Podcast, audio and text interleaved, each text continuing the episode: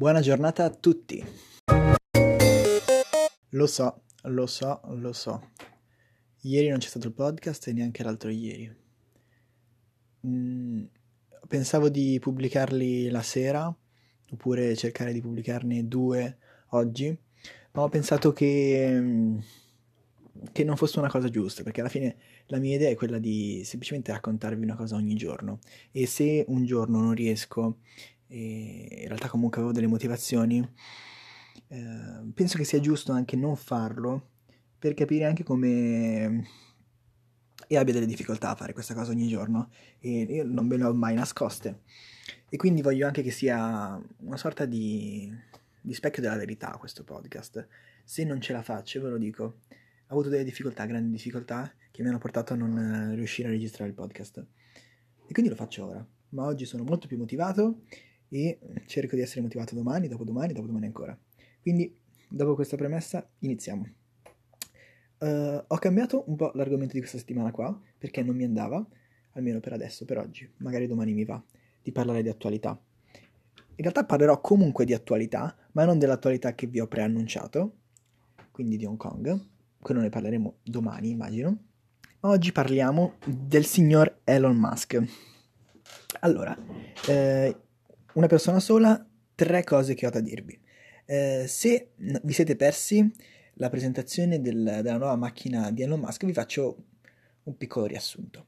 Il signor Elon Musk, che è l'imprenditore eh, proprietario di PayPal, Tesla, SpaceX, queste piccole aziende, diciamo, eh, in particolare Tesla produce macchine elettriche e SpaceX produce eh, shuttle per andare nello spazio. E PayPal è una sorta di banca online. Comunque, eh, questo signore è un super mega milionario e l'altro giorno ha, pre- ha presentato una nuova macchina della Tesla. Questa macchina non è altro che un pick-up, un super S U V pick-up eh, elettrico con prestazioni eh, super elevate, più veloce di una Porsche e più grande di un pick-up della, della, Por- della Ford.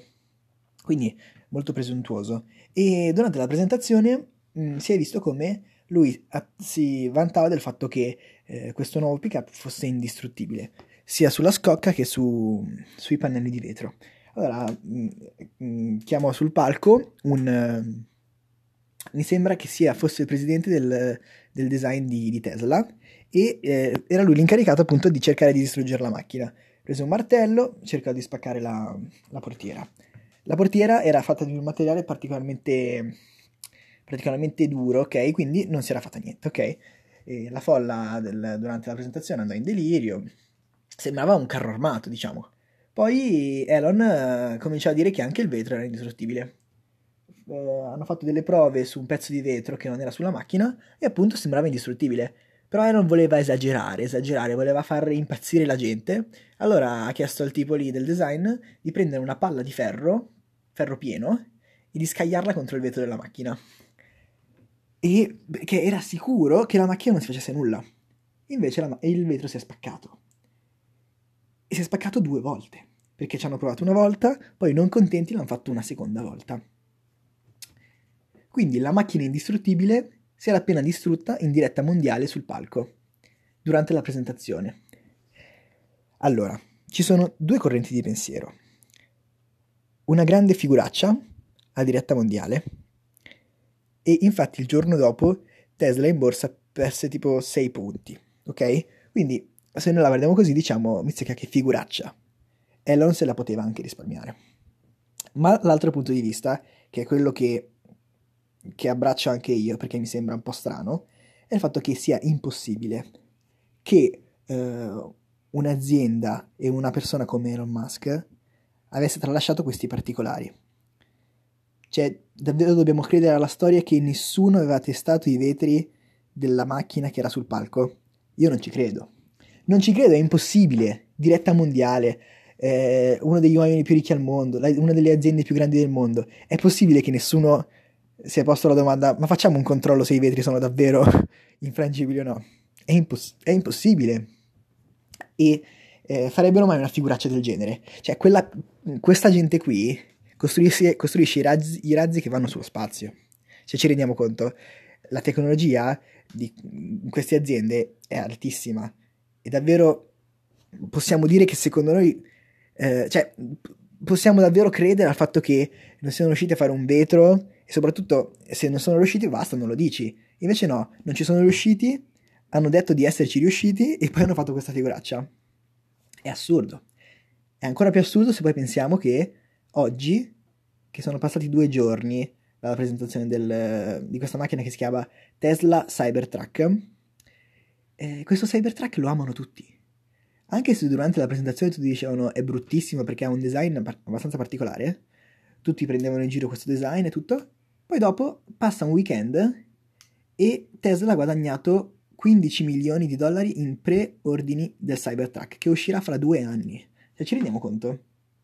Questo vuol dire che, dal mio punto di vista, il grande piano malefico di Elon sia andato molto molto bene, perché dietro la figuraccia si è andata anche una grande pubblicità per l'azienda. Tutti parlavano del Cybertruck, e tra quelli che sfottevano il Cybertruck ci sono anche tantissime persone che sotto sotto l'hanno amato e l'hanno anche comprato e hanno sganciato cinquantamila dollari per comprarsi un Cybertruck. Questa era la prima notizia. Io prima vi ho detto che questo uomo qua va anche sullo spazio. Già, però non sempre ci riesce. Infatti ho sentito una notizia oggi che diceva che ehm, qualcosa è andato storto con eh, l'ultima sperimentazione di questo shuttle, ed è qualcosa è andato storto ed è esploso qualcosa. Non vi dico troppi dettagli perché non sono molto informato, però questo vuol dire, uno, uno potrebbe anche pensare che sia soltanto un'altra mossa di marketing per far parlare di Tesla, però un altro punto di vista sarebbe anche quello di dire Tesla è, una, è un'azienda che non, che non conosce nessuno, che ha bisogno di così tanta pubblicità? Non penso, è come se Facebook si mettesse a fare pubblicità a Facebook. Chi è che non conosce Facebook? Non ha bisogno di fare pubblicità. Quindi ho un po' di domande, secondo voi... Secondo voi perché l'hanno fatto? Perché sicuramente l'hanno fatto apposta, secondo me. È impossibile. Cioè, è impossibile pensare davvero che abbiano fatto una figuraccia.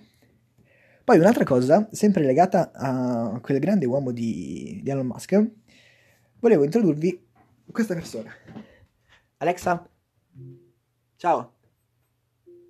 Buon pomeriggio anche a te. Sapete cos'è questa? È un'intelligenza artificiale. In questo periodo fra eh, Google, fra quello che avete sentito che è l'intelligenza artificiale di, di Amazon, tra Siri, ce ne sono tantissime, ok? Cortana, quello di Microsoft. Ma ehm, sono davvero così sicure? Nessuno di noi ha paura di queste intelligenze artificiali? Sì, c'è una persona che ha paura e si chiama Elon Musk. Lui, nonostante fosse una delle persone... Eh, che io consideravo più rivolte al futuro, quindi pensavo che tutte queste cose qua, realtà aumentata, realtà virtuale, intelligenze artificiali, fossero pane per i suoi denti. In realtà lui ha molta paura di questa cosa. In un'intervista, eh, mi sembra dell'anno scorso, no, no, in realtà no, ne ha fatta una l'anno scorso, ma ne ha fatta quella che vi sto per citare è del duemilaquattordici, dove lui spiegava come eh, era seriamente impaurito dal fatto che le intelligenze artificiali un giorno... Eh, ci supereranno, supereranno tutto il genere umano e creeranno una dittatura immortale. Lui usava questo termine perché alla fine le dittature che si sono instaurate nella storia in questo, durante la, l'umanità fino, che, fino ad oggi sono sempre state dittature di persone che dopo un po' muoiono, mentre invece la dittatura di una intelligenza artificiale sarebbe qualcosa di eterno, perché un'intelligenza artificiale non muore mai. Eh, molti hanno considerato il pensiero di Elon Musk un po' troppo catastrofico. Questa persona qui è un certo Mark Zuckerberg, che dice che, eh, che Elon sia un po' uno schizzato, mentre invece altri personaggi molto molto famosi, tra cui eh, Bill Gates e adesso non mi viene l'altro non mi viene l'altro mm, ah Stephen Hawking, giusto? Eh, Bill Gates e Stephen Hawking abbiano pensato anche loro che l'intelligenza artificiale sia un qualcosa di un po' troppo un po' troppo spinto per l'umanità. Stephen Hawking, prima di morire, durante ultime dichiarazioni, aveva diciamo mandato un allarme dicendo che eh, l'umanità aveva fatto un passo sbagliato verso l'intelligenza artificiale. Lui sosteneva di essere arrivati un po' troppo oltre al confine tra tecnologia e umanità? Non lo so, non lo so, perché comunque eh, ci sarebbero dei modi per cercare di fermare la potenza di... Perché quello che fanno pa- fa paura a queste persone è la possibilità che un'intelligenza artificiale possa prendere coscienza, cambiare e mutare senza l'ausilio e il controllo di, uno, di un umano. Cioè appunto un giorno Google si accorge di essere vivo, un po' come nei, film di, nei libri di Asimov, e a un certo punto prende decisioni senza che nessuno ehm, dia queste, queste, questi comandi alla macchina, ok? E questa cosa ovviamente creerebbe caos. Infatti eh, Elon Musk ha creato un'azienda solo per contrastare eh, la, la grandissima espansione e del, di questo mercato dell'intelligenza artificiale. E in pratica non ho ben capito cosa faccia questa azienda, però secondo me cerca di limitare il potere dell'intelligenza artificiale che avranno nel futuro. E quindi eh, cerca di targettizzare l'intelligenza artificiale nei lavori, nelle mansioni, ed evitare che questa possa ampliare i suoi collegamenti e cercare di creare una coscienza propria. Adesso io, prendete con le pinze quello che vi dico perché è quello che ho capito, perché gli articoli che parlano di queste cose sono abbastanza difficili da capire, e ditemi se vi piace questa cosa, magari ne parliamo in una puntata, magari in una settimana dedicata solo a questo, perché personalmente a me piace un botto questo argomento. Poi si parla di questi personaggi qua misteriosi eh, che fanno queste cose stranissime, e bisogna comunque dire che sono tutti proiettati verso un futuro che molto spesso non è lontano come crediamo e non è tutto così tanto buono e roseo come ci aspettiamo. Potrebbero esserci delle cose che... Ehm, che noi oggi stiamo alimentando, stiamo facendo diventare sempre più forti, e magari un giorno potrebbero anche rivoltarsi contro di noi. Sto parlando un botto, ma volevo farlo abbastanza a lungo per compensare il fatto che gli altri giorni non c'era stato niente. Mi scuso ancora per ieri e per l'altro ieri, e spero che nei prossimi giorni, e visto che adesso arriva Natale, ci saranno un botto di speciali natalizi, io possa essere una buona compagnia per voi.